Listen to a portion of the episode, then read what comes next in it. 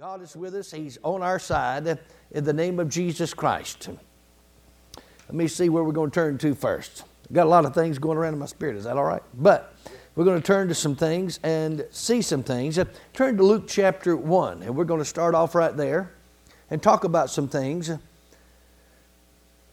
You know, one thing that people need to understand in our day, in our era, our time that we live in, they need to understand who Kenneth Irwin Hagin was.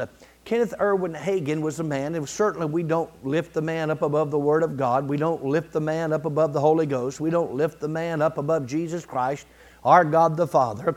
We don't worship a man. We don't worship an organization. We don't follow a man. We don't follow an organization. We follow Jesus, and certainly we would follow somebody as long as they're following Christ. You understand?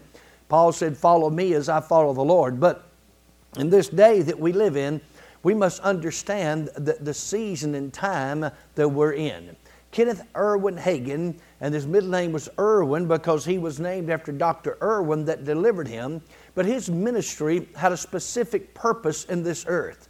When we understand the ministry of Kenneth E. Hagin and what he was called to do, then we can understand where we're at on the time clock of God, and then we can understand some of the things that are happening right now in the United States of America, and ultimately that will happen around the world. But Jesus is coming soon. Yeah. The stage is being set for Jesus Christ to come back to this earth, and we must understand that and be aware of that. But there was a specific mission that Kenneth Irwin Hagin had. Now, because of some people's misunderstanding about this, they have kind of laid things to the side, but the Lord just told me to go back and pick it up, you know what I mean? And just start preaching it, start teaching it, you know, regardless of what people thought, because there are people that don't agree with what I'm saying, and that's fine. You know, I'm human and I can miss it, but I believe that what I'm speaking this morning is of the Lord and from the Lord for us today. But Kenneth Irwin Hagin, before he was born August the 20th, 1917 in McKinney, Texas area there. And his mama had not had proper nutrition before he was born, and she had married, her parents thought, the wrong man. She had married into a wealthy family and married, I think it was an only son. And what their concern was is because this son had never been taught to stand for himself, and his parents always bailed him out. And I'm not belittling Kenneth Hagin's dad, now don't get me wrong, or Miss Lily's husband, because her name was Lily Hagin after she married Mr. Hagin. But I'm not belittling any of them or putting them down. I'm just telling you what has been told over the years from Kenneth E. Hagin himself. But her parents, Mr. and Miss Drake, who was Kenneth Hagin's grandmother and granddaddy, tried to encourage their daughter not to marry this specific man. Do you know it makes a difference who you marry? Sure do. Thank you for your enthusiasm. But anyway, it does make a difference. And anyway, this gentleman that she married, and I'm sure he had good intentions, come from a wealthy family. When it come time to stand on his own and go through the storms of life he's on his own, he wasn't equipped to do so. And so when times got tough, he ran out on the family and left them with no money, no food or anything. And so because of that, her husband was gone. She's pregnant with Kenneth Irwin Hagin. He had not been born yet. This is in just a week or so before Kenneth Irwin Hagin was born, August the 20th, 1917.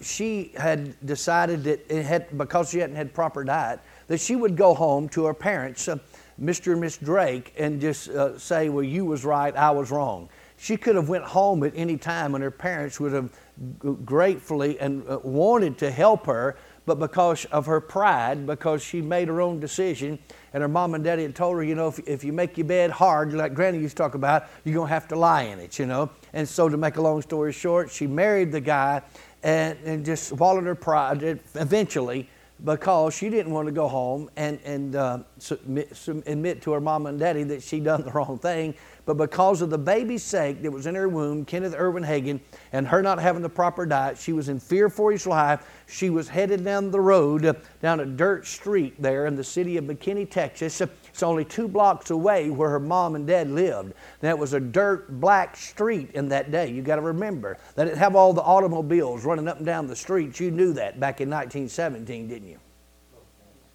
Oh, you knew that, right? Is anybody that was there back in 1917? Just a little bit later, there were some that was here. But anyway, there wasn't a whole lot of cars running down the street, and there wasn't paved like we have them out here. But anyway, she was walking down the streets to her mama's house to get, because she could get some proper nutrition. And when she got in front of Aunt Mary's house, this is Miss Lily Hagin, who is Kenneth Irwin Hagin's mama. And remember, this is just a week or so before August the 20th, 1917, before Kenneth Irwin Hagin was born. When she got down to where Aunt Mary's house was at, you knew where Aunt Mary's house was at, on the dirt street, didn't you? Well, we're telling you, it was down there on the road. When she got there, she heard something like wind blowing through the trees. So she turned and looked, and there's no tree in front of Aunt Mary's house. You knew that, didn't you? There's no tree there. So she was startled, wondering what's going on. So she walked on a few more steps and heard this again. And looked around, and then she thought, well, this time of year in August, there in Texas, you know, it could come up a storm just right away, you know. So she looked into the sky to see if there was any clouds or, you know, any black clouds or ominous clouds there, and she couldn't see anything. And so she walked on and heard this sound again. She looked in the sky again, and she saw a cloud in the sky. But all of a sudden, this cloud began to move toward her and come down out of the sky. It was a little small cloud, and this cloud come down and stood about the top of her head. The cloud was there about the top of her head, and she looked on the cloud, and guess who was standing there? Jesus Christ. And he said to Miss Lily Hagin, said to her, "Fear not, the child shall be born, and thou shalt call his name John. For just as John the Baptist was a forerunner of my first coming to this earth, his life and ministry will be a forerunner to my second coming to this earth." Well, after Jesus spoke that to her, it startled her, shocked her, and frightened her to such an extent that she took off running. She forgot her improper nutrition. She forgot that she didn't have a whole lot of strength, and she ran about a block to her mama's house, who is Miss Drake, and she ran through the door and went inside, and her mama took one look at her and said, "Well, Lily, my Lord, what's wrong with you? You look like you've seen a ghost." And she said, "Mama," and she began to tell Miss Drake everything that had happened and how Jesus appeared to her on the cloud and told her what to name her baby. And Miss Drake, who was Kenneth Irwin Hagin's grandmama, said to her, "My goodness, Lily, don't say that to nobody. They'll think you are a nut and lock you up." You know, nowadays, I mean, back in those days, they used to lock up crazy folks. Now you got to watch. Better check some of these in here this morning. But anyway, they used to lock up crazy folks, but now they wander freely, you know. But they used to lock them up, and you didn't go out and telling stuff like that. And so she said, "Don't tell nobody." So Miss Drake, who's Kenneth Irwin Hagin's grandmama, and Miss Lily Hagin, who's Kenneth Irwin Hagin's mama, kept it a secret unto themselves. They didn't say a word to anybody. They never rehearsed it. They never repeated it to anybody, so nobody knew about it. And so Kenneth Irwin Hagin was born August 20th of 1917. When he was born, the doctor delivered him. Dr. Irwin came and made house calls during that day. So Kenneth Hagin was born, and when he was born, the doctor pronounced the baby dead. He was born premature. He wasn't properly formed or anything. And I'm not going through the whole story, but he wasn't properly formed. So Dr. Irwin took Kenneth Hagin and laid him there on the bed beside the mama, because his mama, Miss Lily Hagin, almost died giving birth to him there at the house. And so he lay there on the bed lifeless for about 40 to 45 minutes, according to Miss Drake, who was there, the grandmama. She told the story to Kenneth Hagin later on, and he found this out. And so he continued to work with Miss Lily, which is Kenneth Hagin's mama, because she was about to die, and he kept working with her. And finally, after 40 to 45 minutes of getting her stabilized enough, he looked and told Miss Drake, who's Kenneth Irwin Hagin's grandmama, said, "I need to go to the office and get some more supplies to treat Lily with, and then I'm coming back." And then he picked up Kenneth Hagin again, the little bitty baby, unformed, not properly formed, and he weighed a little less than 2 pounds. Can you imagine weighing less than 2 pounds? Now, you can buy chickens down at the store prepared to cook that weigh over 2 pounds. You know what I mean? So you can imagine how tiny this baby was. And he examined him carefully again. Doctors know when people are alive or dead, you understand? And he said, "Miss Drake," said, "the baby's dead. He's not properly formed or anything." He said, "While I'm going to the office to get some supplies, why don't you go out in the garden and you bury him out there, and then I'll come back, you know, and treat him and everything." And so the doctor left, and Miss Drake picked him up, Kenneth Irwin Hagin, and went walking out to the backyard towards the garden, because that's the way they done it in those days. They didn't have all the cemeteries like we got today and perpetual care places and things. So she's walking out the back door with Kenneth Irwin Hagin, and stopped by the smokehouse, which we would call, you know, a utility shed, to get a shovel out to dig a hole to bury him in. Said, "Brother Randy, that sure is gross. I'm just telling you the truth, the whole truth, and nothing but the truth, so help me God, so you can understand something here." So she got the shovel out of the smokehouse and was walking over, and I'm sure her heart was heavy, you know. Got her little grandbaby here, and, you know, not properly formed and didn't pronounce dead. And by this time, so you done gone through about an hour after he's born, and he's lifeless. There's no signs of life. He's not breathing. His heart's not beating, and the doctor has pronounced him dead. She's got the shovel out of the smokehouse, walking over the edge of the garden, and as she's walking along to find a spot that would be good to bury him in, all of a sudden, Kenneth Irwin Hagin kicked. And when he kicked, she detected a spark of life about him. And so she couldn't bury him as a grandmama. She put the shovel back in the smokehouse. She went back in the house. She washed him and cleaned him up. He hadn't even been washed yet. Washed him and cleaned him up. She found something like a little dress and a diaper just wrapped around him several times, you can imagine, and put that little dress and little diaper on him and then weighed him. And he said with the diaper and a little dress and everything, he weighed just a shade over 2 pounds, this little baby. And so it went long before Dr. Irwin got back, and he seen her with this baby, and he said, "I told you to bury him. I told you he was dead." She said, "Doc," and she told him the story, how I was going outside to bury him. He kicked, and I detected a spark of life about him, and I just couldn't bury him. And she said, he said, "Well, I told you to bury him." She said, "Well, what can I feed him?" She said he reached into his pocket, into his coat pocket. He had a suit coat on. He reached into his pocket and pulled out a pack of formula that you mix with water, you know, and said he threw it at her, Miss Irwin Hagin, because he's perturbed with her, kind of threw it at her and said, "Here, feed him that." Just a small package. Said that formula will last longer than he will. In other words, he didn't expect him to live whatsoever. And so she started feeding him with a little eyedropper, and that's how he went on. Now let me stop right there telling that story and take you to another story. You ready for this? You sure? You ready for it? Hang on now. Here we go. So there in 1917, that was the birth of Kenneth E. Hagin. He was going to be buried in the backyard with a shovel. But remember, he kicked, and his granny, Miss Drake, detected a spark of life about him, so she wouldn't bury him. And she fed him with a little eyedropper. Couldn't give him a bottle. He couldn't suck a bottle or nothing. He never did have a bottle in his entire life growing up. She would give him a little drop out of an eyedropper, one drop of milk. If she gave him 2 drops, he would almost strangle to death. And that's what his granny finally found out how to feed him. But he knew nothing about this experience. He knew nothing about how that the Lord had appeared to his mama, because Miss Drake, his grandmama, and Miss Lily Hagin, his mother, never told him or anybody else a word about it. So when Kenneth E. Hagin was 33 years old, he was about to find out his destiny and what he was called to that would affect you and affect this church. And the reason this church and your pastors are here today is because of this experience that Kenneth E. Hagin had and what he was called to do. And that anointing that was on him is on your pastors, and it'll be on you to a measure and to the degree that you receive it. Woo! I said it'd be on you to the degree that you will receive it. September the 2nd, 1950 in Rockwall, Texas.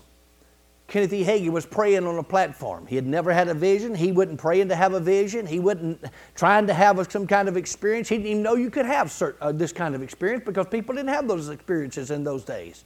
But September the 2nd, 1950, Kenneth Irwin Hagin was 33 years old. His mama, nor grandmama, had never told him about what Jesus had said to his mother before he was born. But he was praying in a tent in Rockwall, Texas, about 9:30 p.m. at night. And all of a sudden, he heard a voice that said, "Come up hither. Come up hither." And he looked around thinking it was some boys out there on the hill playing with him, because there were several people under the tent praying because it was under a tent where this happened, and it was raining.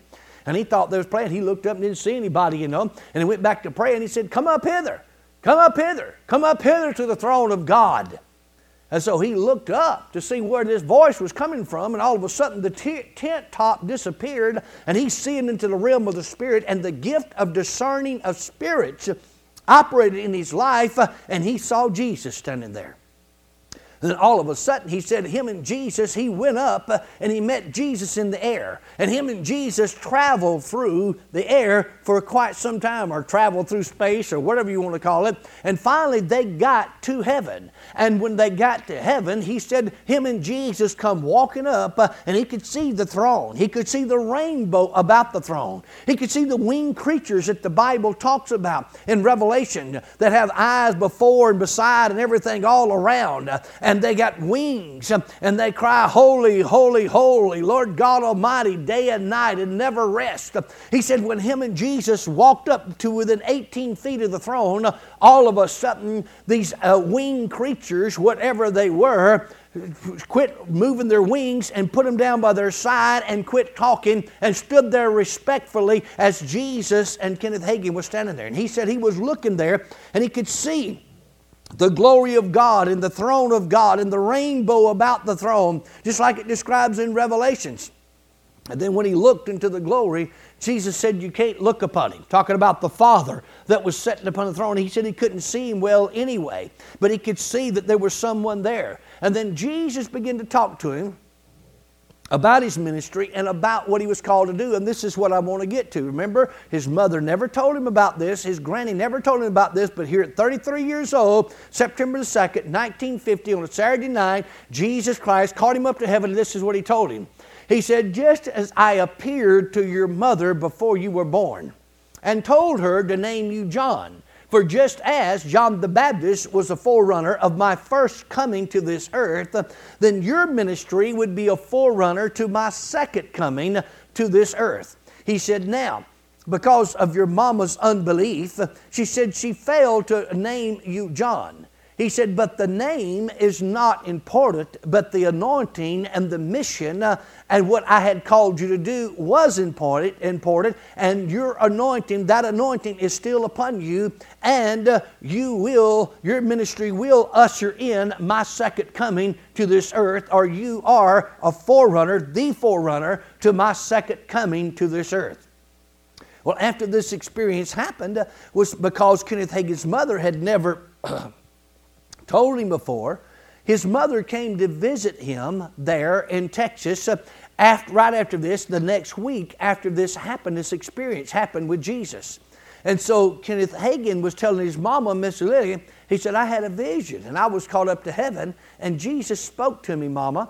And Jesus told me that he appeared to you in 1917 right before I was born and he told you something." And he said his mama sat up on her chair like you had poked her with a pin and got all excited and said, "Well, what did you tell me to name you, Kenneth? What did you tell me to name you, Kenneth?" Because his mama knew that if he knew that name, that he had really seen Jesus, because nobody had those experiences in those days. And he said, "Mama, Jesus told me that he talked to you and that you should name me John." And then when he said that, his mama knew that Jesus had appeared to her, because she had never shared that with another soul. Neither had Miss Drake, his granny, ever shared it with another soul before, except that day that it happened in August of 1917. And so his mama told him the whole story and how it happened and what took place and how God had spoken to her about that. And of course, Kenneth Hagin told his mama, he said, well, the name in me, the name, Jesus said, was not important, but the ministry that I was called to, the anointing was important, and that's what you've got to understand and know. And so, Kenneth E. Hagin was a forerunner to the second coming of our Lord and Savior, Jesus Christ. And that anointing that was on his life is still in operation in this earth. Now, what was the anointing of Kenneth E. Hagin supposed to do? If he was a forerunner to the second coming of Jesus, just as John the Baptist was a forerunner to the first coming, then what in the world is the anointing on Kenneth Hagin's life supposed to do? We can discover what he was supposed to do by reading what the Word of God says. But now let me share with you some other things. Again, not to talk disparagingly of anyone or put anyone down, or make fun or make light of anybody. But there was a man years ago that you may have known of, may have not known him or ever met him. If you did, you've been around a while. But his name was John Alexander Dowie. Has anybody ever heard of a man named John Alexander Dowie? Has anybody ever read any of his writings or looked at any of his writings? Well, something about John Alexander Dowie, and again, I'm not saying this to belittle him, because he was a man that was anointed of God, and I believe that he's in heaven right now. So don't go up there and tell him, if you get there before I do, that Brother Randy's been down there talking about you, because I don't want him to stop me on Glory Avenue and Hallelujah Street and get on to me. Let him know that I was talking good about him, because he introduced healing and miracles and signs and wonders to a group of people in his era and his day, because they didn't have it, and God used him mightily. But John Alexander Dowie began to understand back there, and this is what, the late 1800s, right in there somewhere, 18, maybe over to the early 1900s in there? Late 1890s, right in there? Did he make it into the 1900s, you think? Yeah, okay, so late 1800s, early 1900s, you would say, very early 1900s, his ministry was on this earth, and God was using him, and that's what I was trying to, point out. But God was using him. But back then, at the turn of the century, they would call it, he began to pick up in his spirit, because he was a man, a spiritual man. He began to pick up in his spirit that there would be a forerunner to the second coming of Jesus, just like there would be a forerunner, that there was a forerunner named John the Baptist to the first coming of Jesus. And so what happened, though, is he got out there, and he got out there too far, and I don't believe, and this is my humble opinion, you judge it, I don't believe he missed it when he began to pick up that there would be a forerunner to the second coming of Jesus, just like there was a forerunner to the first coming of Jesus. But where he missed it is when he began to believe that he was the forerunner to the second coming of Jesus. He even went as far as to put on the priestly robes that they would wear. You remember seeing pictures of that. And he'd wear the ephod like the priest did in the Old Testament, and people almost that followed him closely almost worshiped him as God. Well, see, that was drawing attention unto John Alexander Dowie. Mr. Dowie, I'm not talking bad about you. I'm just telling you how the devil does things. The devil will try to push you off, you know what I mean? But for the grace of God, you could go that way too. But God's grace and mercy and blood is going to watch over you. But the enemy pushed him overboard with that thought, to the point of not only did he pick up the revelation of it, and where he should have picked it up, started praying about that. What happened is the enemy began to tell him, that's you. Yeah, you got it right. Yeah, you didn't miss it. And I don't believe he missed it either. I believe he had it right, knowing that there would be a second coming one that would be a forerunner to the second coming, just like John the Baptist was a forerunner to the first coming. But where he got it wrong is when he began to think that he was the one, and the enemy pushed him over to the point that he began to tell people that, and then people began to worship him and look up to him more than they did the Word of God. And, of course, John Alexander Dowie moved on to the other side, and we're not knocking him, belittling him, or anything. Now, that was John Alexander Dowie in the there in the 1890s up to the early 1900s. Then we move and fast forward into the 1940s, 1950s, and 1960s, and there was another individual that you may have heard the name of. I think it was William F. Brannon, William F. Brannon. Now, I'm, again, not belittling Mr. Brannon. So if you get there before I do, don't go up there and tell him, now, I heard Randy talking about you down there, and he's talking bad about you. You need to send somebody to get him and snatch him out from there. No, I am not talking bad about him. Mr. Brannon was mightily used of God in his day. Miracles and signs and wonders happened through his life. But guess what happened? Mr. Brannon began to sense in the Spirit. He was the one that stood at the forefront of the prophet's ministry in the body of Christ in his day. In other words, God had used him, and he had more anointing, more gifts, more signs and wonders that happened through him prophetically than any other person on this planet. So that's what I mean, that when he stood at the forefront of the prophet's ministry. But also, he began to sense in his spirit that there would be a forerunner to the second coming of Jesus, just like there was a forerunner to the first coming of Jesus, who was John the Baptist. And so he began to think that way, and he began to think that even about himself, that he was actually the forerunner to the second coming of Jesus. And it got so bad that even those that was real close to him, you know, begin to look up to him like they did to John Alexander Dowie, and begin to almost worship him and take his word over the written word of God. And so, and again, not to belittle, but just to point out something. I don't believe that Mr. Brannon missed it when he began to pick up in his spirit that there would be a forerunner to the second coming of Jesus, just like there was a forerunner to the first coming of Jesus. But where Mr. Brannon missed it, that's when he began to think, that I'm the one. So you can't take a position or calling unto yourself. God has to grant it to you. Isn't that right? Jesus was given a name above every name, but it was given to him who? By the Father God. Now, before you get too far out there and get concerned, well, can God tell somebody what to name their child? Is there scriptural precedence for that? Absolutely. When the angel appeared to Mary, he said, you shall call his name, what? Speak it out loud. Is it in the Bible? Do we have a scriptural precedence for it? Yes. Mary was even told what to call and name him Jesus. Who gave him that name? God the Father. And so Mary was obedient, and she called his name Jesus. But Miss Lily Hagin didn't call his name John, but again, Jesus said that wasn't important. But now Mr. Brannon, to verify and confirm this further about Mr. Brannon, remember, Mr. Dowie thought he was a forerunner to the second coming. Mr. Brannon thought he was a forerunner to the second coming. And so one day, the Lord spoke to Kenneth Irwin Hagin, who was a prophet of God, and said to him, the one that stands at the forefront of the prophet's ministry will be removed from the scene ere a year shall come. I believe it's around that time. Ere a year shall come. It was within a year from this date that he spoke to him. Ere a year shall come, he'll be removed from the scene. Because he was, going the wrong way, and some people were being led astray. And I'm, not knocking him at all. And then this is what he said also to Kenneth Hagin about Mr. Brannon. He said he's also walking in the way of Dowie.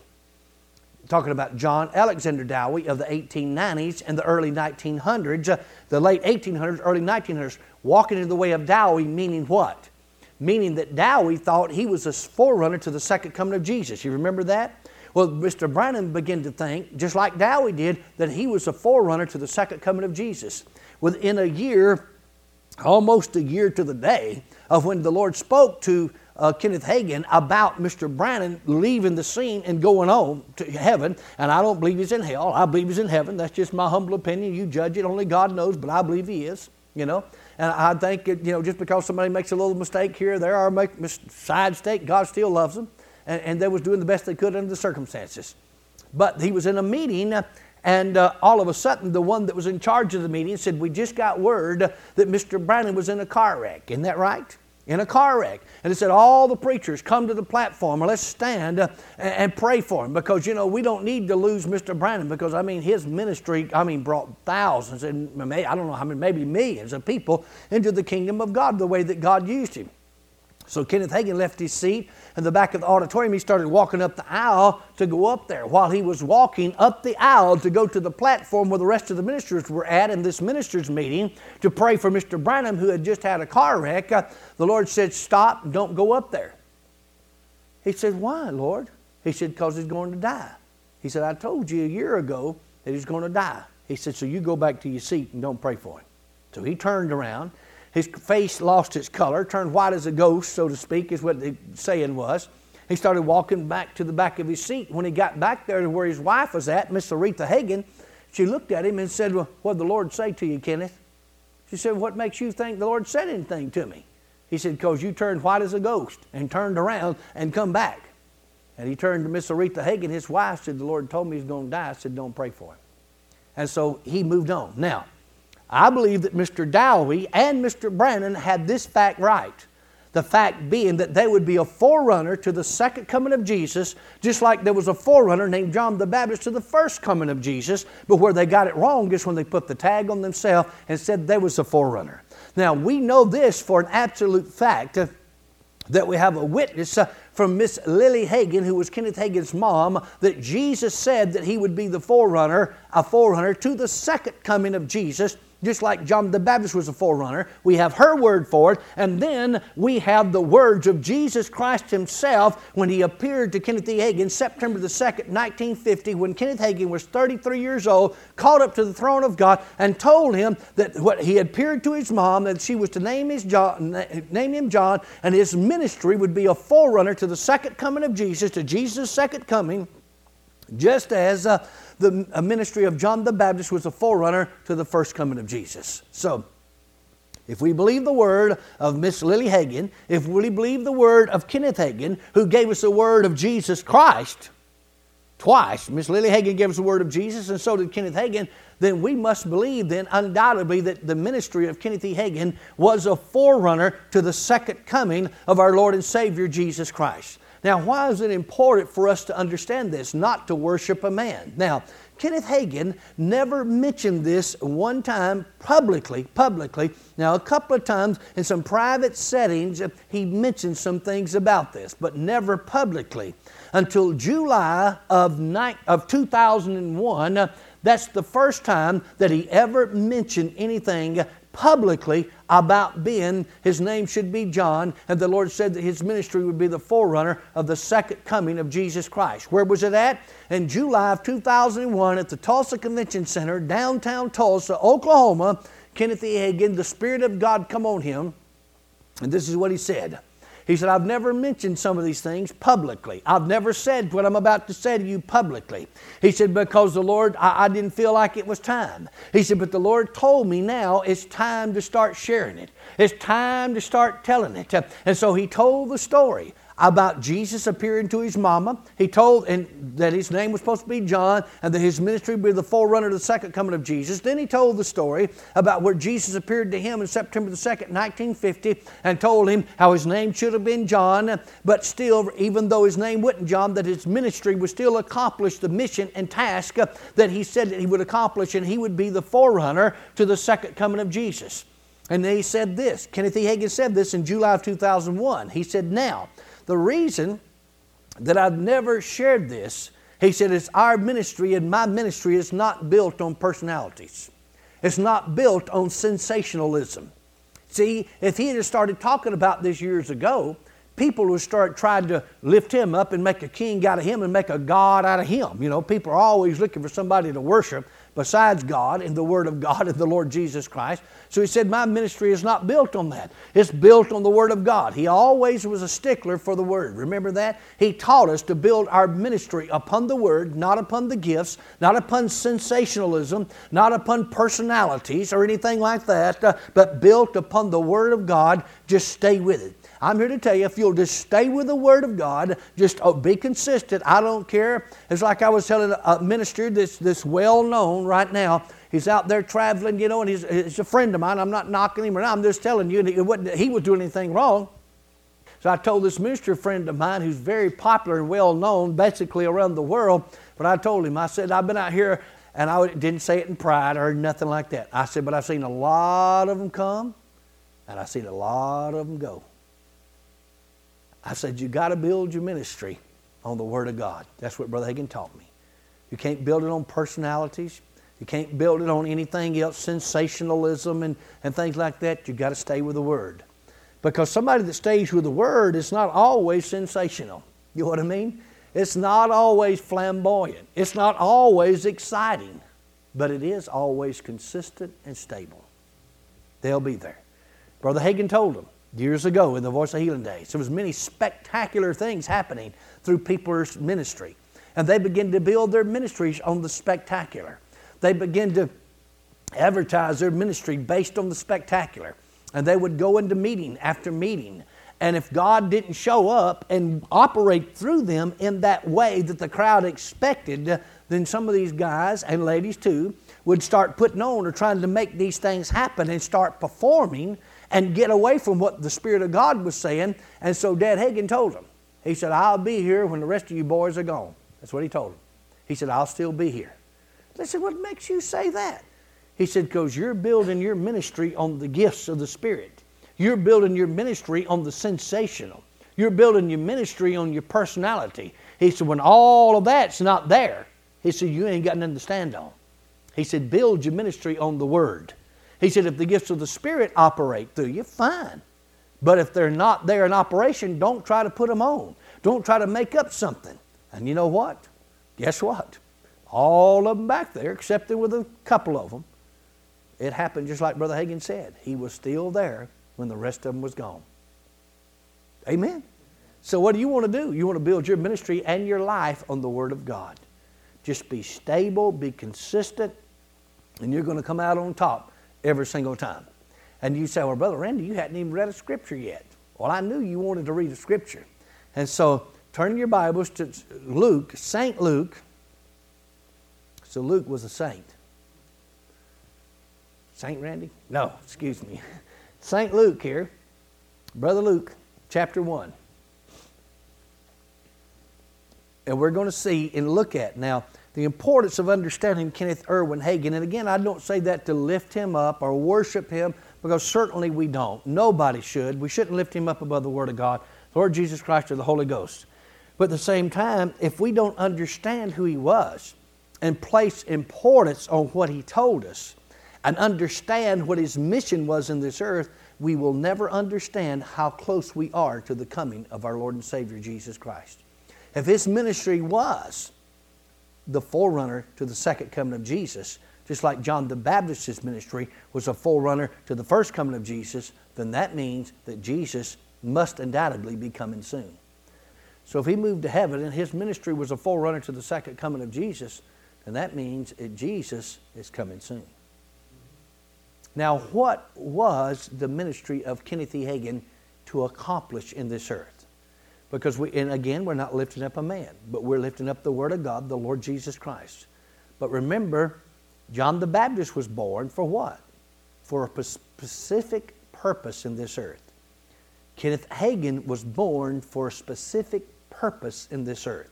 When we find out the purpose of John the Baptist, then we will see undoubtedly that the same purpose of Kenneth E. Hagin, the ministry of Kenneth E. Hagin, had the same purpose, the same call that John the Baptist had. So we can find from the Bible what that is. Are you ready to find it out? I'm sure you were. And St. Luke chapter 1, verse 5. We'll just read about this. Quite a few verses here, but I say quite a few, 8 or 10. Verse 5. It said, there was in the days of Herod, the king of Judea, a certain priest named Zacharias of the course of Abia, and his wife was of the daughters of Aaron. Aaron, you know who he was. And her name was Elizabeth. And they were both righteous before God, walking in all the commandments and ordinances of the Lord blameless. Boy, could we preach for 3 hours on that. Righteous before God, walking in the commandments and ordinances, and of the Lord blameless. Woo. And they had no child, verse 7, because that Elizabeth was barren. and they both were now well stricken in years. And it came to pass that while he executed the priest's office before God in the order of his course, according to the custom of the priest's office, his lot, his job, you could say, was to burn incense when he went into the temple of the Lord. He was to go in and to burn incense in the temple. Verse 10, and the whole multitude of the people were praying without at the time of incense. They couldn't go in the temple because they wasn't the priest, but he could. Verse 11, and there appeared unto him something supernatural happened to Zacharias in verse 11. There appeared unto him an angel of the Lord. Something happened to Lily Hagin, didn't it? Supernatural. So we have a supernatural event that happened to Lily Hagin. Jesus appeared to her. Verse 11 said, there appeared unto him, Zacharias, an angel of the Lord, standing on the right side of the altar of incense. And when Zacharias saw him, he was troubled, and fear fell upon him. That's just another way for say he got scared. I mean, he was scared because he saw this angel. But the angel said unto him, fear not, Zacharias. In fact, that's the first words that Jesus spoke to Lily Hagin. He said, fear not, the child shall be born. But he said here, fear not, Zacharias, verse 13, for thy prayer is heard, and thy wife Elizabeth shall bear thee a son, and thou shalt call his name what? Now, was this word from God? Did an angel tell her what to name this child, or tell him what to name his child? What was the child's name supposed to be? How do you know? The Bible says so. Pastor Dickie has learned. She knows the Bible says so. So we see here we have a supernatural occurrence where Zacharias, the daddy, was told what to name this child when it was born. So undoubtedly, if they're going to call him John, he's going to be a boy, because that was a boy's name in that day. Now, when Mary, the angel appeared to Mary, God the Father sent word also by the angel and said, you shall call his name who? Jesus. When Jesus appeared to Miss Lily Hagin, he said, you shall call his name John. So you see, we got a scriptural precedence in two places in the Word of God already where angels appeared from God the Father and told them what to name their child. Isn't that right? Verse 14, it says, and thou shalt have joy and gladness, and many shall rejoice at his birth. Speaking of John the Baptist. For he shall be great in the sight of the Lord, and shall drink neither wine nor strong drink. And Brother Hagin didn't drink any drink either, and he didn't believe in drinking and getting drunk like some folks still do today. And he shall be filled with the Holy Ghost even from his mother's womb. And many of the children of Israel shall he turn to the Lord their God. And he shall go before him in the spirit and power of Elijah, you could say, to turn the hearts of the fathers to the children, and the disobedient to the wisdom of the just. Now this is what the ministry of John the Baptist was right here in this next phrase.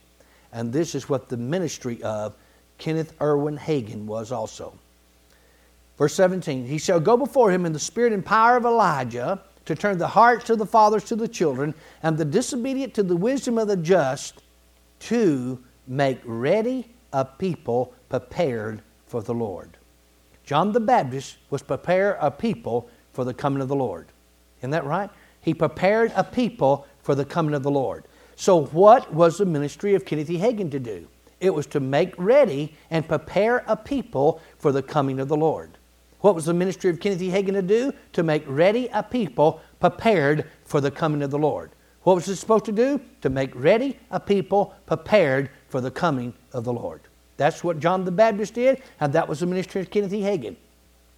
In fact, we that's sitting right here, I know on the front, and I'm sure that you've been influenced and affected by this also, the Lord called us to go and sit at the feet of Kenneth Irwin Hagin. I had never heard of Kenneth Irwin Hagin in my life. In fact, I didn't even know his name was Irwin.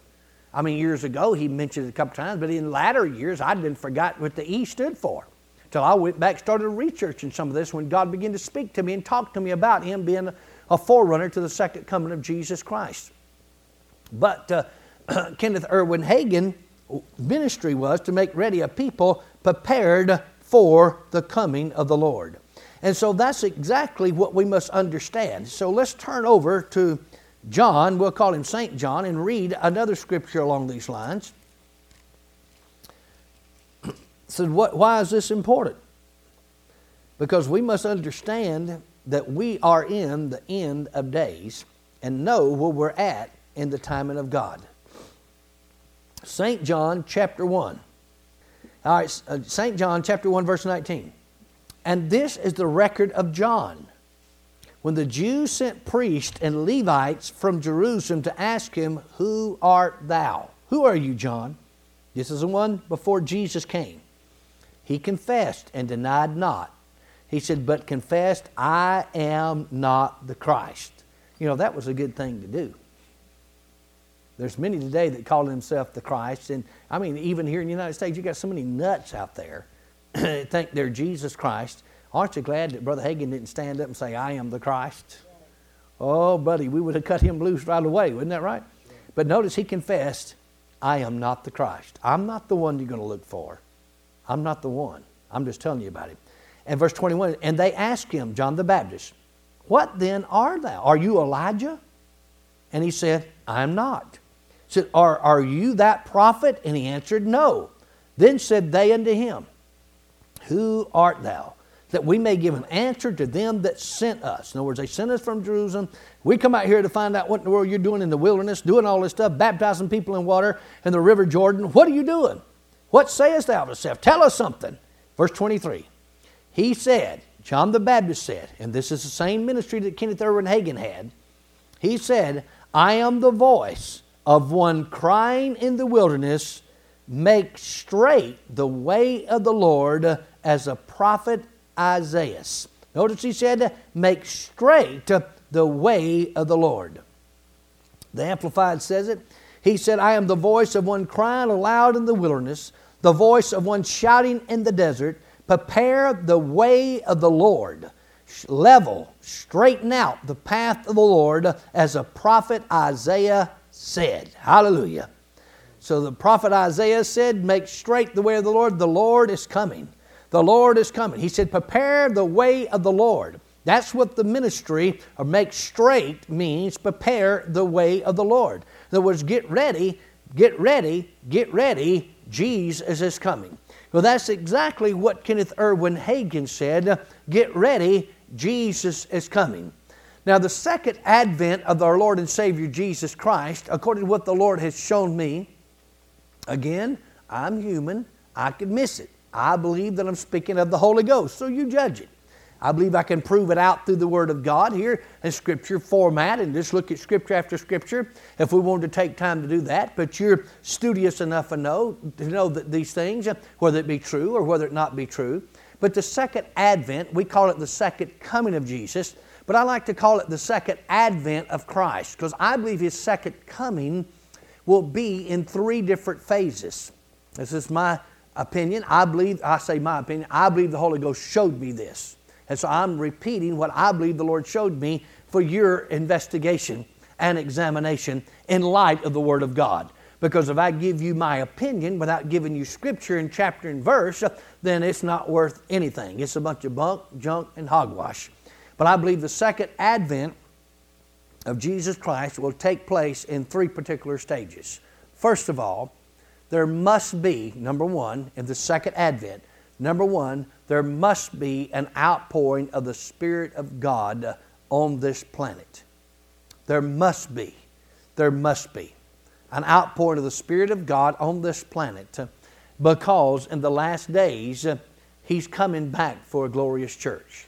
Now, the reason of the outpouring, and I believe that we're in the shallow waters of this outpouring right now, even though it don't look like it, even though it don't seem like it, all the things that are happening right now in our banking system, in the economic system, that has been shaken. It's been all shook loose. You know, Brother Hagin used to say this, He said, you'll have more trouble in the financial realm and more attacks and tests in the financial realm than you will any other area, because Satan has more control of that area. Satan has been controlling the finances that belongs to the church for too long now because of unscrupulous practices of men and women inspired by the devil. But that's why this whole thing is being shook loose in the financial realm. But all this shaking that's been going on is to shake the devil loose from the things that belong to me and you. God doesn't do evil. God did not get us in a financial dilemma. I'm here to tell you. The devil and his crowd did, and God's going to take care of his children right in the midst of it. Isn't that right? He's more than enough. Isn't that right? He's El Shaddai, the all-sufficient one.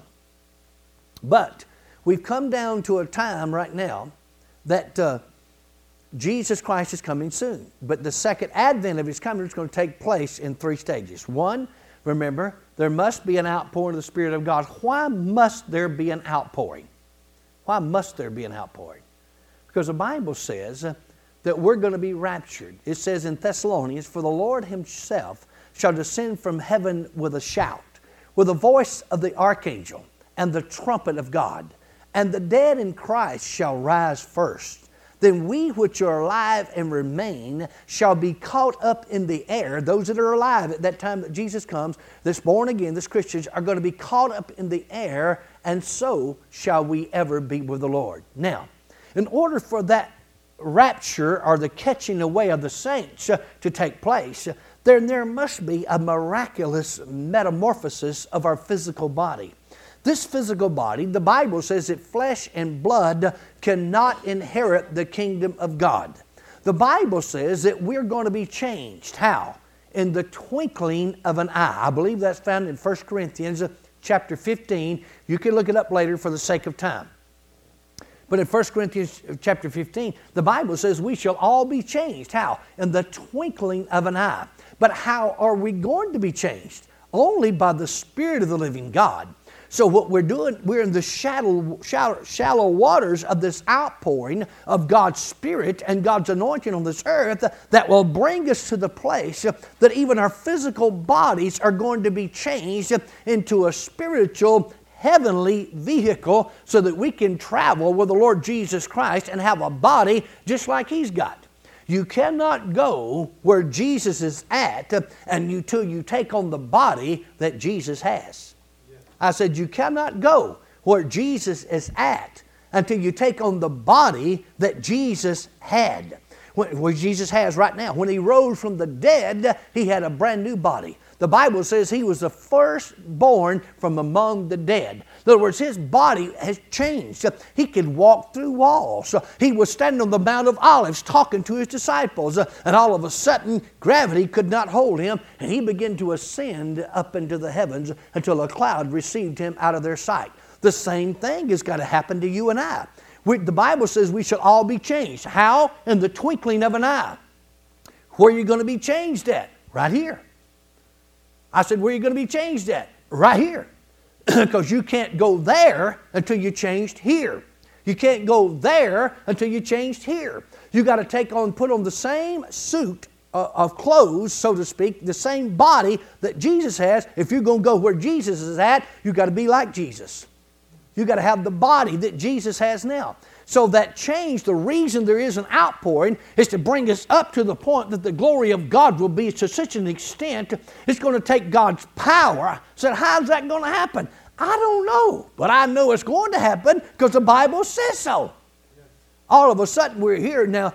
I just kind of believe this, and you have to listen to your pastors and others about this, but it seems like to me the rapture is not going to be a day just like today. The catching away of the saints. I just don't believe that we're going to be going about our just normal everyday affairs, acting goofy and nutty. I'm smiling. I know you can't see me on the CD, but I'm smiling. And then all of a sudden, boom! I believe that you're going to know. I believe that the Spirit of God's going to be on you, and I believe the Lord showed me this. And again, you judge it. Some people are going to be caught up in this spiritual move of God, some for weeks. Now, your position in life is what determines what happens. But when we come down to the end of time, things are going to change. I mean, we come down to when the rapture is going to happen, things are not going to be like they are right now in the church. I'm talking about in the church. Now, the world's going to keep going in darkness. Now, they're not going to even know what's happening because the Bible says it's going to come upon them as a thief in the night. But it's not going to come upon the children of God as a thief in the night. You're going to know. And I believe the glory of God. In fact, I saw in a vision, and I saw people caught up in the Spirit sometimes for weeks before the rapture, for they were raptured. They were changed in their physical body, and then boom, they were out of here. Now, it says we'll be changed in the twinkling of an eye.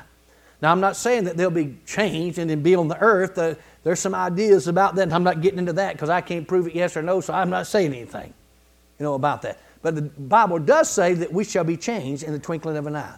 After we're changed, then that's when you can be raptured. Because if you don't have the suit that Jesus has, the body that Jesus has, you can't go to where Jesus is at. So the second advent of Jesus Christ will be in three stages.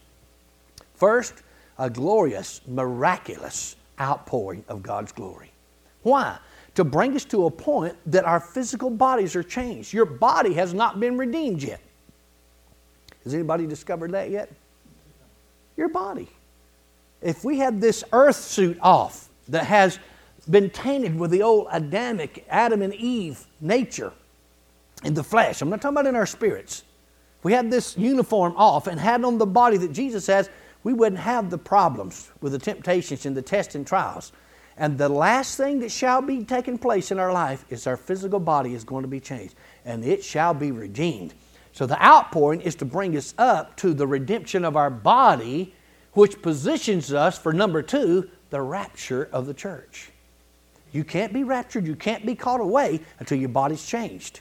So the first stage of the second advent is an outpouring to bring us to what? The redemption of our body, so that number two, the rapture can take place, and then number three in the second advent. The Lord Himself is coming back to this earth, to the same place that He left from. In Acts chapter 1, while He was speaking to His disciples, the angel, he appeared and left and went into heaven. And Jesus disappeared from the sight of them all. And the angel stood by them and said, "Why stand ye gazing into heaven?" In Acts chapter 1, said, "This same Jesus, that you have seen go away is going to come how? In like manner." In other words, just like He left here is the same way He's coming back to here. Just like He left here, it's the same way He's coming back. Where's He going to come to? He's going to come down to the Mount of Olives on the east side of the old Temple Mount right now. I can see that place because I've been on that Mount of Olives, and I can see that eastern gate of the temple. And He's going to walk into that temple, and He's going, woo! He's going to take, don't make me come back there. Woo! And He's going to rule and reign on this earth, and we're going to come with Him. And we're going to rule and reign on this earth for 1,000 years, and thank God. So that is the second advent of our Lord and Savior Jesus Christ. Some call it the second coming. I call it the second advent just for this reason, because there's going to be in three stages. The outpouring, the metamorphosis or change of our physical body, which brings us to the rapture, number two. And then number three, when Jesus comes back to this earth and rules and reigns on this earth for 1,000 years. Woo-wee! So what is Kenneth Hagin understanding the ministry of Kenneth E. Hagin important about? Well, if he was the forerunner to the second coming of Jesus, if he was, I believe he was, but if he was, then that means it's coming a heap sooner than what folk thought. I mean, we're at the door. I mean, any day, any second, any hour, Jesus Christ is getting ready to come and take us out. Father, in the name of Jesus, we thank You for the Holy Ghost.